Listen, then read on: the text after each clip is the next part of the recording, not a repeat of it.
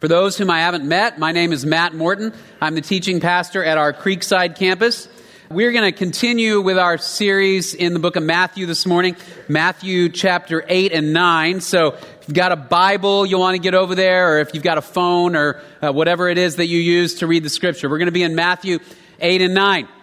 A couple weeks ago, I ran across a story that I had seen some time ago, but remembered it from 1994. 1994, there was a woman in Orlando, Florida, who made herself a grilled cheese sandwich. Now, that's not a, a, shocking thing. Most of us in here at some point in our lives have made a grilled cheese sandwich, uh, but this was no ordinary sandwich. She made the sandwich and she sat down to eat it, and when she took a bite, this is what she saw in her sandwich. Now, I don't know how well you can see that from where you're sitting, but it appears that there's a face in the sandwich.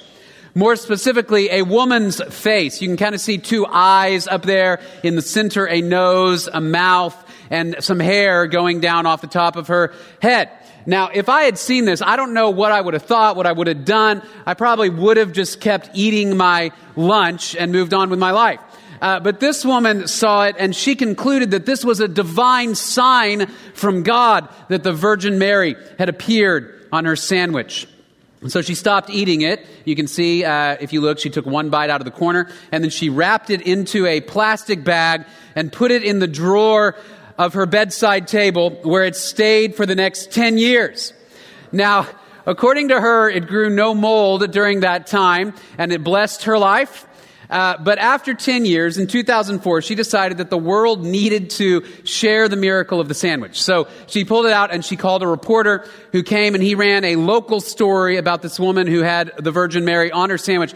Uh, within days, this story was a nationwide sensation picked up by CNN and NBC and ABC. All of the major news providers ran a story about this sandwich. She put it on eBay, where after a few days, it sold for $28,000 to a company that then would display the sandwich so you could also be a part of this miracle. Now, uh, whenever I read a story sort of like this, I'm intrigued for a few reasons. Uh, first of all, because I think stories like this highlight how badly you and I want to connect with God in some sort of miraculous way. Right? We all want to see a miracle, if we're honest. We all want to be a part of a miracle to the extent that sometimes we might look for miracles in some unusual spots. Uh, but it also, when I read a story like this, it also raises some questions in my mind.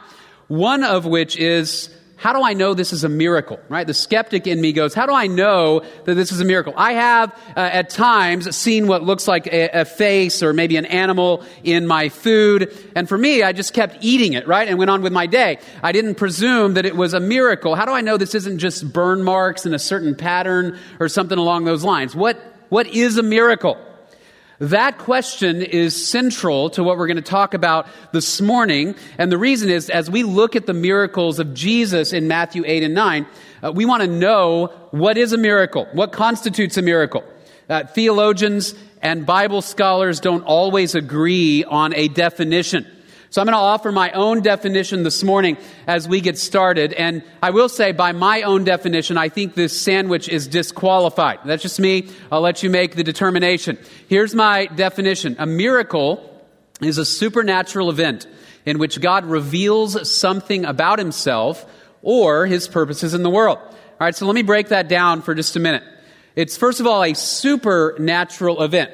All right, what I mean by that is that it is more than merely natural. A miracle could include natural elements. So let me give you an illustration. If you look back at the 10 plagues in Egypt before the Israelites left Egypt, you will see that one of those plagues was a hailstorm, right? Giant hail fell from the sky into the land of Egypt. Now, hailstorms are natural occurrences generally, aren't they? All of us have probably experienced or been in a hailstorm. In and of itself, a hailstorm is nothing supernatural, right? But, but the Bible calls this hailstorm in the book of Exodus a miracle or a wonder.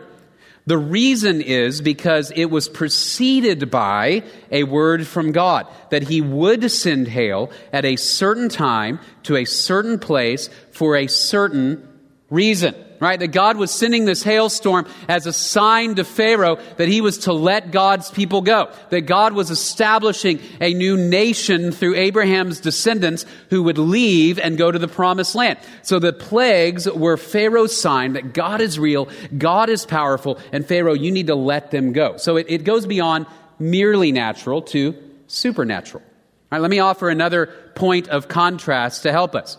Uh, often we're accustomed to referring perhaps to the birth of a baby as a miracle. I have three children, and to my wife and me, those children are all miracles, right? They feel miraculous to us.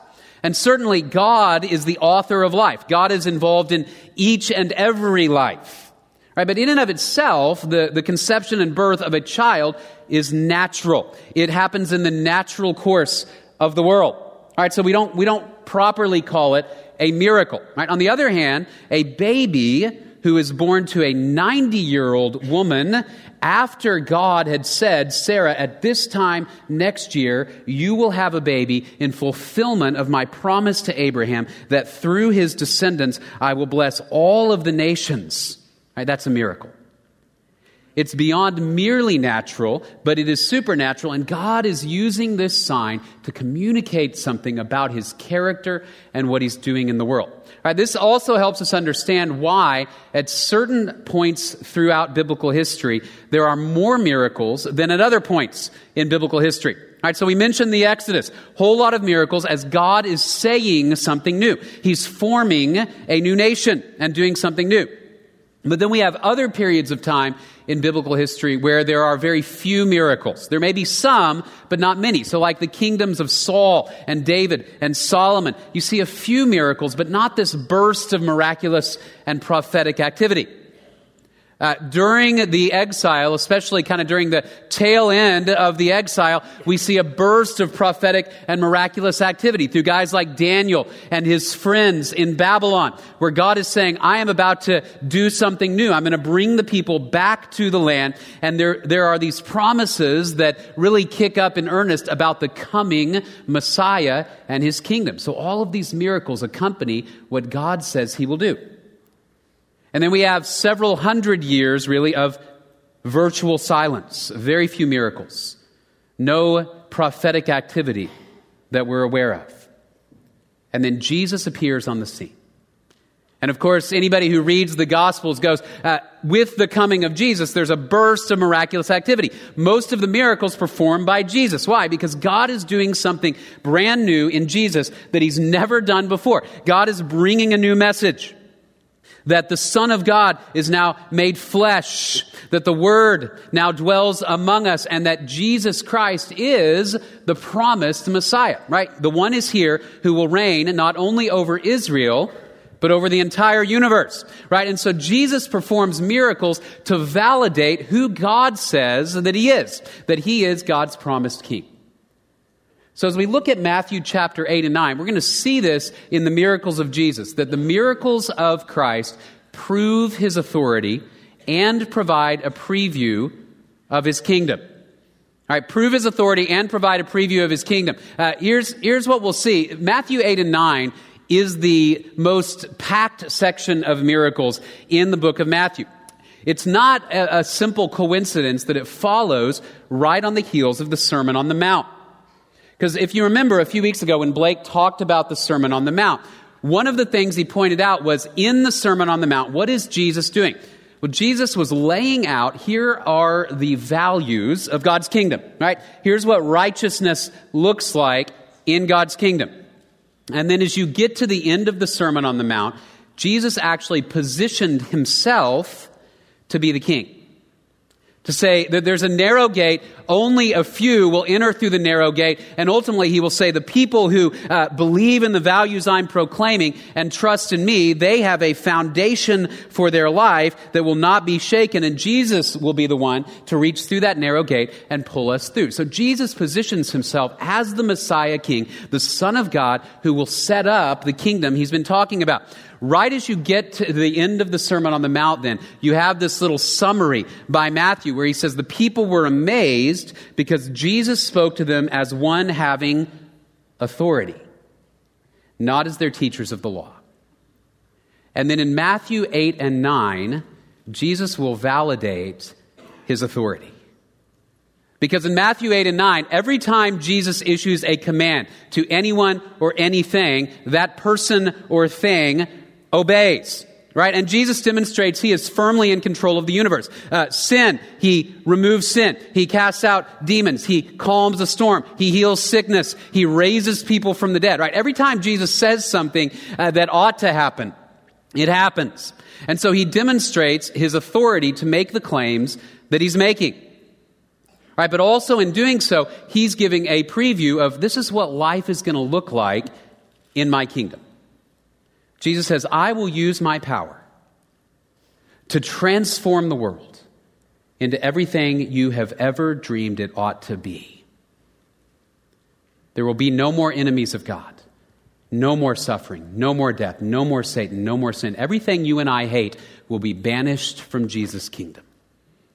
Right, so that as we look at the miracles of Christ, there are a couple of things that it ought to uh, produce in us. One is hope, right? One is hope. Here's why. Because Jesus is in control of everything in the universe.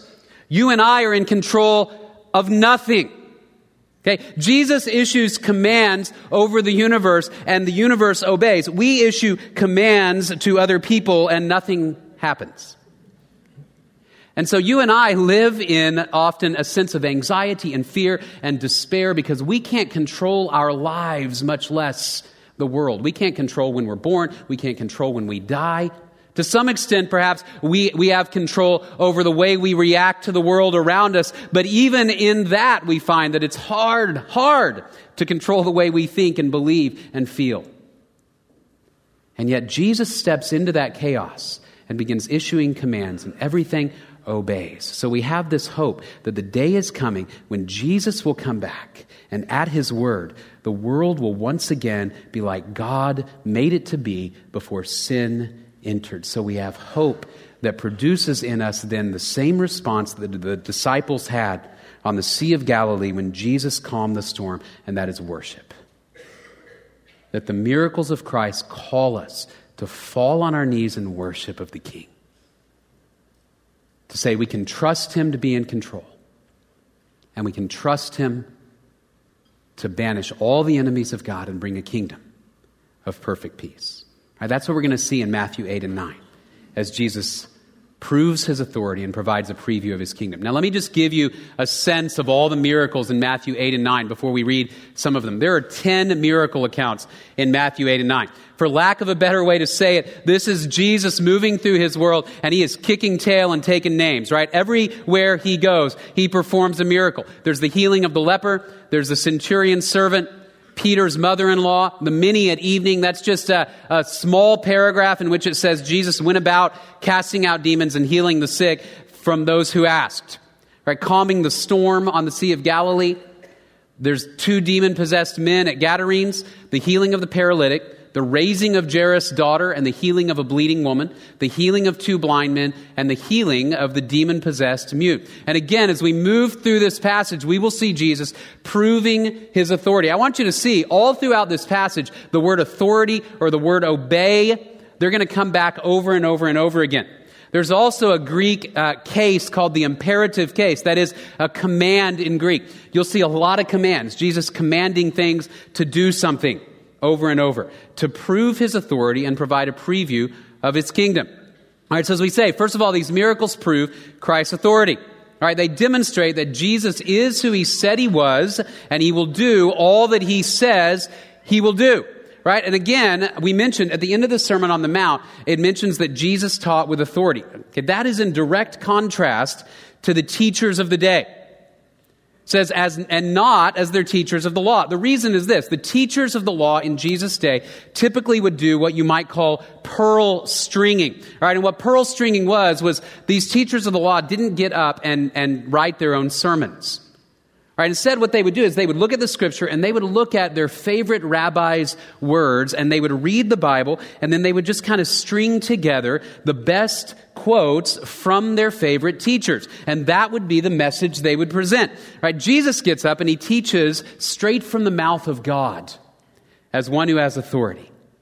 And then he backs up that authority with what he does. I don't know if you've ever known a person who makes claims about themselves or their life that they can't back up with what they do.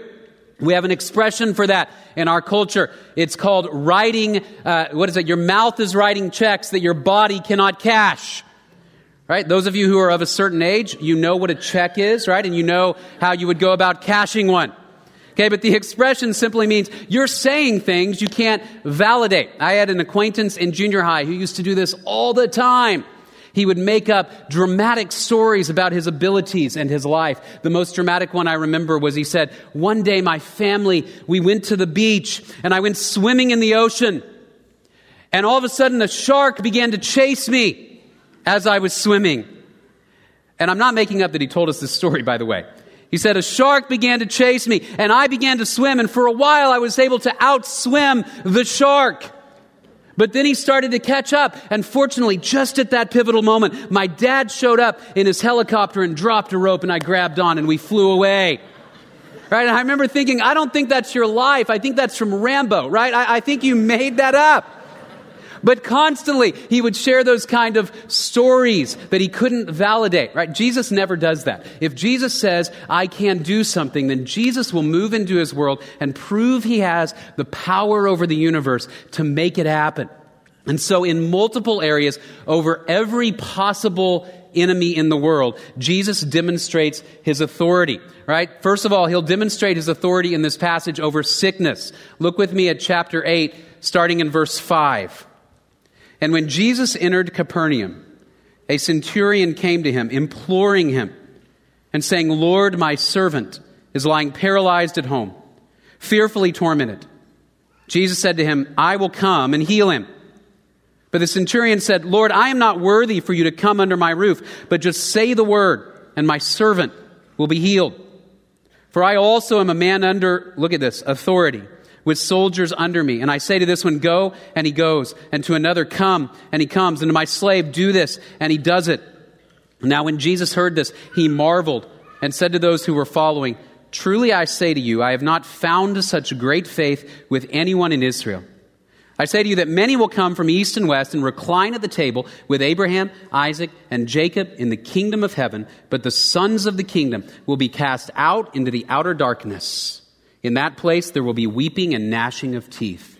And Jesus said to the centurion, Go, it shall be done for you as you have believed. And the servant was healed that very moment. See, why Jesus is astonished at the centurion's faith is simple because the centurion recognizes what even many Jewish people did not recognize about Jesus that he was more than merely a, an earthly king, but that Jesus actually has authority. The centurion says, Look, I'm a soldier over other soldiers. I tell them to go to a place, they go. I tell them to come, they come. Jesus, you're just like that.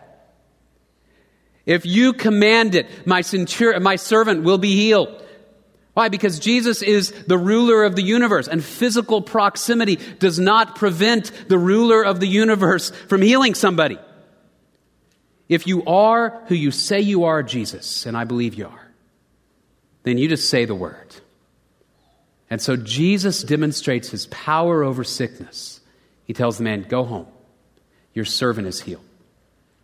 Right, now, now I see that and I think, man, that is fantastic that Jesus can heal sickness. But I also realize, like maybe you do, that, that sickness is really just like a, a little cousin of death, isn't it? Right? Because, because the real problem is we get sick and sickness reminds us that our bodies do not work like they are supposed to work and that one day all of us, unless Jesus returns first, will be sick enough to die. So, as we move throughout Matthew 8 and 9, Jesus doesn't only demonstrate that he can heal sickness, right? Because this servant died again. But he demonstrates he also has authority over death itself. Look at chapter 9, verses 23 to 26. When Jesus came into the official's house and saw the flute players and the crowd in noisy disorder, he said, Leave, for the girl has not died, but is asleep. And they began laughing at him. But when the crowd had been sent out, he entered and took her by the hand, and the girl got up. This news spread throughout all that land. There, there are three people besides himself that Jesus raises from the dead in the gospel narratives. There's this little girl. Her father's name is Jairus. We know that from the book of Mark. There is also uh, uh, the son of the widow of Nain. And then, of course, there's Lazarus, uh, who we read about in John chapter 11 in that great I am passage where Jesus says, I am the resurrection and the life, right? He who believes in me will never die. Jesus steps into his world and he faces head on the worst enemy you can imagine, which is death. And he says, Little girl, get up. And she rises from the dead in a demonstration of his power, not only over sickness, but over death. Right? When Jesus issues orders, everybody obeys, even death. Proves his authority over sickness, proves his authority over death, proves his authority over Satan. For the sake of time, we're not going to read verses 28 to 34, but many of you remember the story of the men at Gadarenes who are demon possessed. And they are, they are harassed by these demons and they're hurting themselves. And Jesus comes and the, the demons recognize him and they say, Hey, please do not send us to the abyss, Son of God. Allow us to go into the pigs. Even these demons have to ask permission from Jesus, right? They need a hall pass before they can go anywhere. And you see that throughout the Bible that Satan is not God's equal at all in terms of power and authority. He has to ask God to go anywhere. These demons say, Please send us to the pigs. And Jesus says, Go. One word. And they go into the pigs. The pigs rush off a cliff and drown. When Jesus sends Satan away, Satan goes away. And so he moves through his world, and everything Jesus commands obeys sickness death, Satan, sin itself. Look at chapter 9, verses 1 through 7. Getting into a boat, Jesus crossed over the sea and came to his own city. And they brought him a paralytic lying on a bed. Seeing their faith, Jesus said to the paralytic, Take courage, son, your sins are forgiven. And some of the scribes said to themselves, This fellow blasphemes. And Jesus, knowing their thoughts, said, Why are you thinking evil in your hearts? Which is easier to say, Your sins are forgiven, or to say, Get up and walk. But so that you may know that the Son of Man has, has what? Authority on earth to forgive sins. Then he said to the paralytic, Get up, pick up your bed, and go home. And he got up and went home. But when the crowd saw this, they were awestruck and glorified God who had given such authority to men. All right, which is easier to say? Well, it's easier to say your sins are forgiven, right? Uh, because I can walk around all day saying that to you, and there's no way for you to validate that it's actually happened, right? Because I don't have the same authority from God that Jesus had as the Son of God. So Jesus says, look, it's easier to say your sins are forgiven. But, but, so that you may know that the Son of Man has authority on earth to forgive sins. He looks at the guy, he says, You get up, you pick up that mat, you go home. And the guy does it, and he walks away. And everybody goes, He really does have authority to forgive sins. Right? What is Jesus highlighting here? Okay, it is this that sickness and death ultimately spring from the problem of sin. Right, what I mean is this if you have the sniffles this morning, I'm not saying that you did something to deserve it that the rest of us did not. Instead, what I'm saying is that in a very broad sense, all sickness, all death entered the world when Adam and Eve chose to disobey God. And like Romans 5 tells us, because of sin, death entered the world and it spread to all men. It spread to all men just like a cancer. And all of us are condemned to sickness and death. And Jesus says the root issue is you need forgiveness of sins from the only one who can forgive to offer eternal life and he shows his authority over the root problem that all of us face, which is we're separated from God and destined for death and hell because of sin. Right? Authority over sickness, death, Satan, sin, and then nature itself. Chapter 8, verses 23 to 27. When he got into the boat, his disciples followed him. And behold, there arose a great storm on the sea, so that the boat was being covered with the waves but Jesus himself was asleep. And they came to him and woke him, saying, Save us, Lord, we're perishing. He said to them, Why are you afraid, you men of little faith? Then he got up and rebuked the winds and the sea, and it became perfectly calm. The men were amazed and said, What kind of man is this that even the winds and the sea, look what they do, they obey him? Why do the winds and sea obey Jesus? Because Jesus was with God in the beginning as the Word of God when the world was created. And He's the author of the universe. So the universe responds to His command. Right? So what we see is everything Jesus commands obeys Him. He walks into the world and he says, Sickness be gone, Satan be gone, death be gone, sin be gone, natural chaos, get out of here. He tells the wind and the waves itself, Cut it out. And they obey. And again, this is so critical for us because as we said, you and I command the world around us to do stuff and it does nothing. Right? How many of us have tried to control our children? How many of you have had somebody say to you, control that child? And you say, how am I supposed to control another person? How many of you who are married have tried to get your spouse to change their behavior by what you say? Does it work? How many of us struggle with sin that we can't even seem to get a handle on because we still live in a fallen world? And so we go, I, I have a hard time even controlling my thoughts. Over Christmas, I bought for my son a little inexpensive drone that he could fly outside. Four little propellers and a little camera, remote control. And so uh, I bought him one. I thought that because I would want to play with him, I needed to buy myself one as well. So I bought one for me as a responsible dad. I knew it was the right thing to do. So we, we will go outside and we'll play with these drones together. And the first week that Samuel had his drone, it got stuck in a tree in our neighborhood. There's a lot of trees in our neighborhood. And so I, told him subsequently, I said, Samuel, when you're flying your drone, you need to keep it low if we're on our street. Because if it goes too high, it's going to land in a tree. And I don't know next time if I'll be able to get it out. Right? So we, we go out there, we're flying these drones. I'm flying mine, he's flying his. And I say, remember, keep it low. So I start flying. A couple of seconds later, I notice that he's pushing the boundaries. Right? The thing is going 10, 15 feet up in the air. I say, Samuel, a little bit further down. He goes, Oh, yeah. He brings it back down. I, I turn my head again. I look back over 15, 20, 25 feet in the air. I said, Son, keep it low or it's going to hit a tree. Oh, yeah. Okay. So turn around. 25, 35, 40 feet in the air, and now it is hovering over the highest tree on our street. And I said, Son, you have to bring it down. Move it away from the tree. And he looks at me with panic in his voice, and he's got his hands, and he's moving these controls, and nothing's happening. And he said, I can't control it.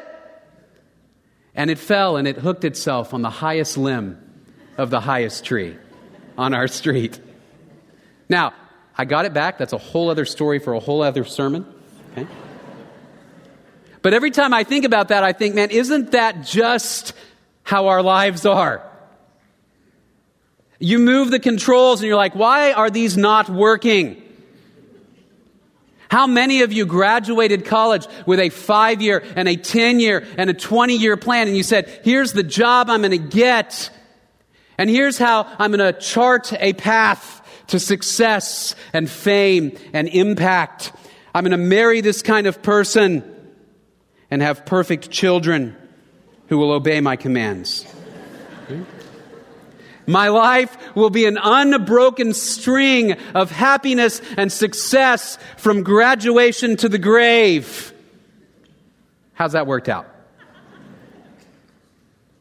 We, we put our hands on the controls and we say, I got this. And then we go, you know what? I, I don't.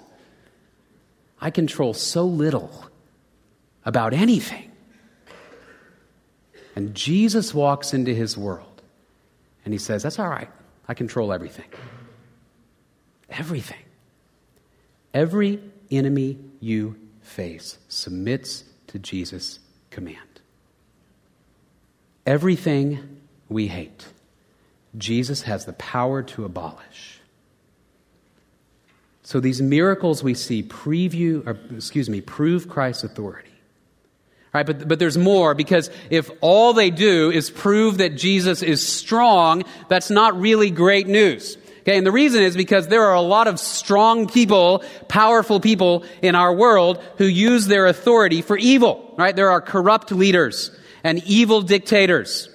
Right? So strength in and of itself is not great news. But what we see is Jesus says it's not just that I control everything. It's that I will use the power I have to bring God's kingdom. And so these miracles not only prove Christ's authority, but they, they preview Christ's kingdom. A cre- kingdom of perfection, a kingdom of life, a kingdom without sin, a kingdom without Satan.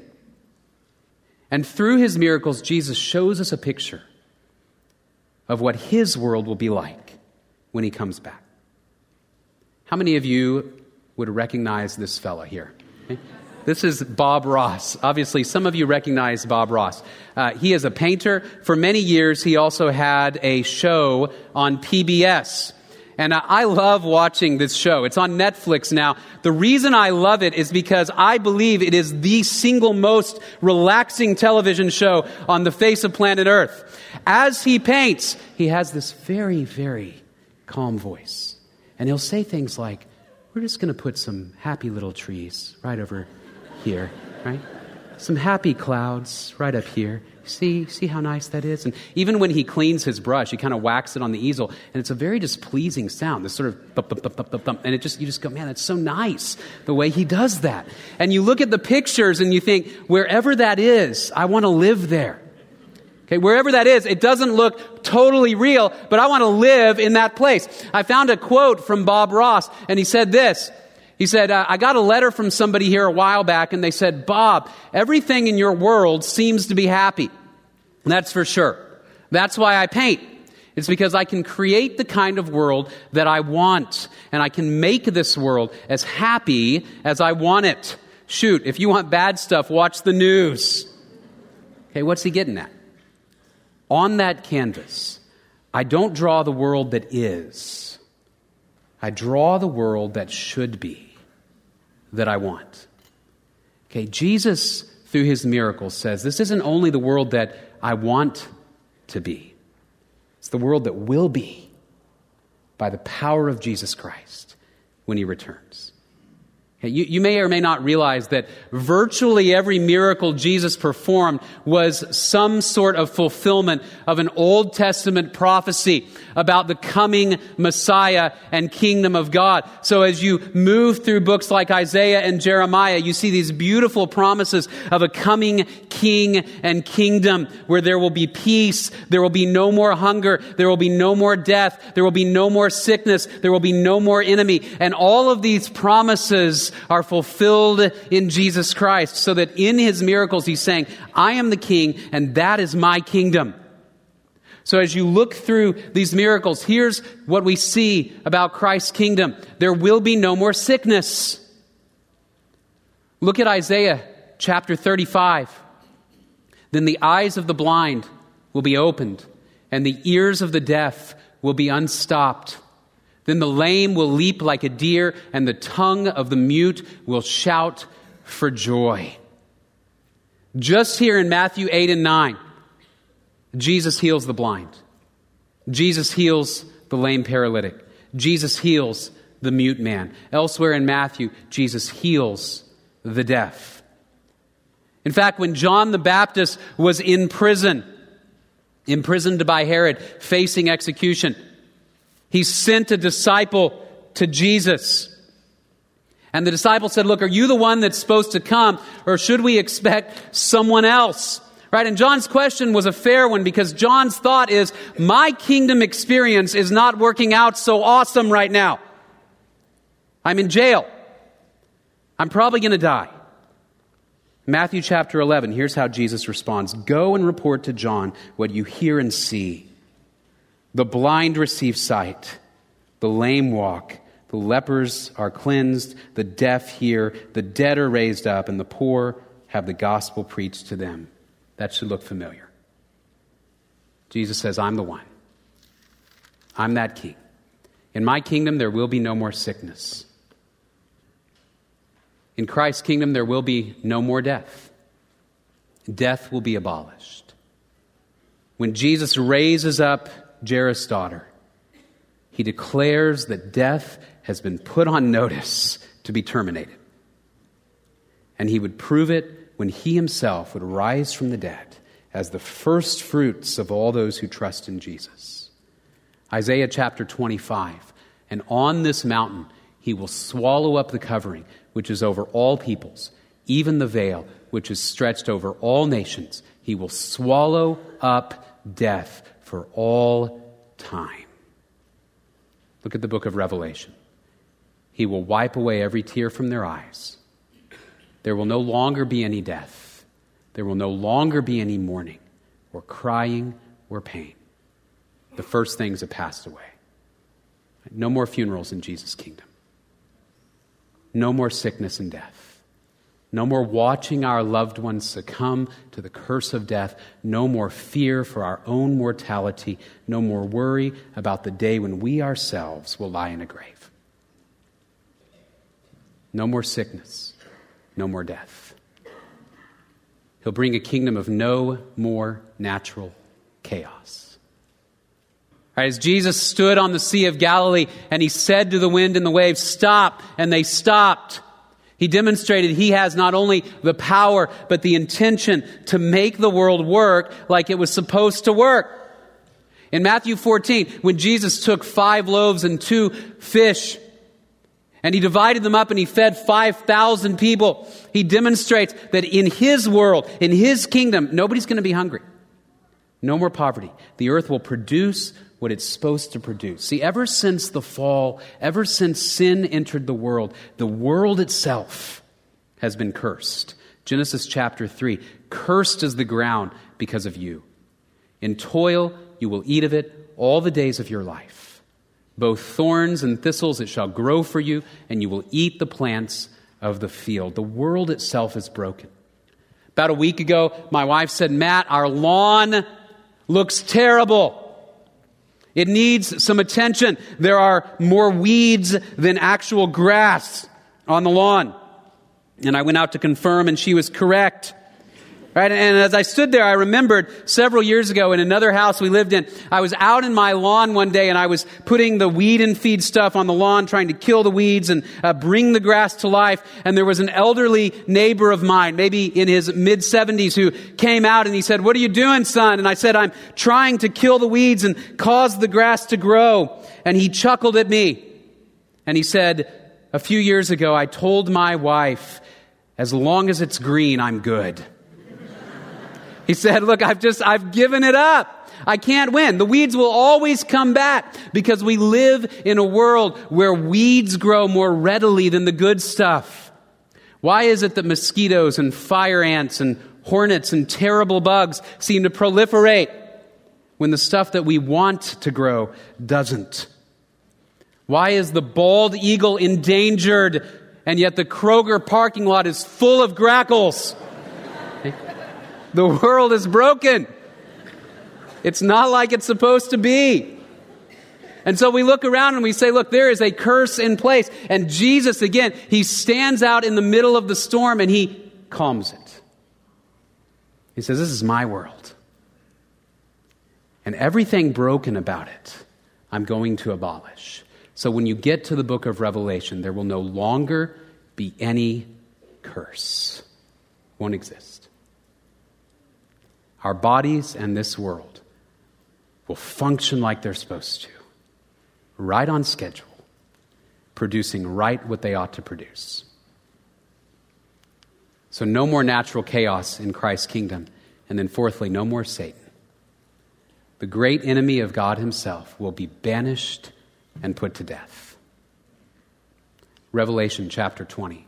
And the devil who deceived them was thrown into the lake of fire and brimstone, where the beast and the false prophet are also, and they will be tormented day and night forever and ever.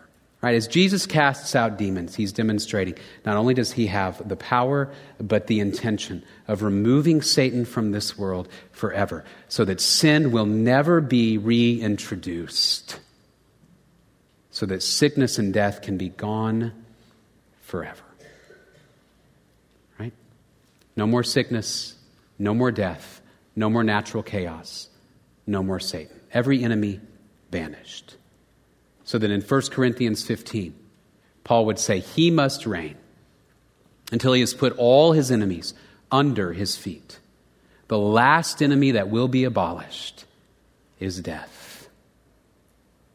Oh, death, where is your sting? Oh, grave, where's your victory? And so Jesus moved into his world and he demonstrated his power. And then he said, I'm going to use this power to bring a kingdom like the one you've always dreamed. All who know Jesus Christ will be a part of his kingdom where everything you hate won't be there anymore. Everything you're afraid of, every brokenness in your heart, every sin you can't defeat, it'll be gone. Jesus says, I'm in charge, and I'm bringing that kind of world. And then he says, Watch as I paint it. It's not just that you're going to want to step into it. For everybody who knows Jesus, you're going to step right in. Jesus' miracles prove his authority and provide a preview of his kingdom. Right, so, what do we do with that as we prepare to go? Let me offer a couple of thoughts for us this morning. First one is this rejoice in hope. Rejoice in hope. If you know Jesus Christ, you have a real hope. And I don't just mean the kind of hope that says, man, I really, really hope that's going to happen. Right? We have a confident certainty that the day is coming when Jesus will return and establish his kingdom, and everything we fear and everything that we hate will be abolished. And so every morning, if you know Jesus Christ, you have the opportunity to wake up and you can ask this question in expectation. Here's the question Is it today? Is it today? Is today the day? Oh, maybe not today. Maybe tomorrow. Is today the day? Every single day, we wake up in confident hope and expectation, knowing that one day the answer to that question will be yeah, it's today. And so, in the midst of our trial and sickness and death and pain and sin, we rejoice in hope. At this moment, my, my own dad is struggling with cancer, and I know that there are many of you in this room that either you are or you have relatives who are struggling with terminal illnesses, right? And, and, and I, I, hate, I hate it. Right? Because barring some kind of miracle, it, it could be terminal, right? And I share that not to say, feel sorry for me. I share that to say, that's the common human experience of everyone in this room. We're all terminal, barring the miracle of God. Right? But I wake up and I rejoice in hope because the day is coming. Whatever happens, will rise up from the grave and meet Jesus in the air. Everyone who has fallen asleep in Christ, including you and me. So we rejoice in hope. And then we, like the disciples, worship the King. We worship the King. Just as they did on the Sea of Galilee, we fall on our knees and we say, You are the Son of God. What kind of man is this? The only man who is God in human flesh. And we thank him for his power, and we thank him for his kingdom, day after day, until we wake up and say, Is it today? And the answer is, Yep, today's the day. Would you pray with me? Father, we are so grateful for your word. Father, we are grateful for your Son, Jesus, that in him all who believe have eternal life. Lord, there may be some in here this morning who do not know you yet through Jesus Christ. I pray that it would be clear this morning that Christ died for our sin and arose again so that every person who believes in him for forgiveness of sins has eternal life, just as we saw when we celebrated baptism earlier in the morning. Thank you that we are united with Jesus in his death and united with him in his resurrection. For all who know him, I pray we would rejoice in hope, look for his coming, and day after day worship our King. Father, we thank you and we pray all of this in the precious name of Jesus. Amen. God bless you. Have a wonderful week.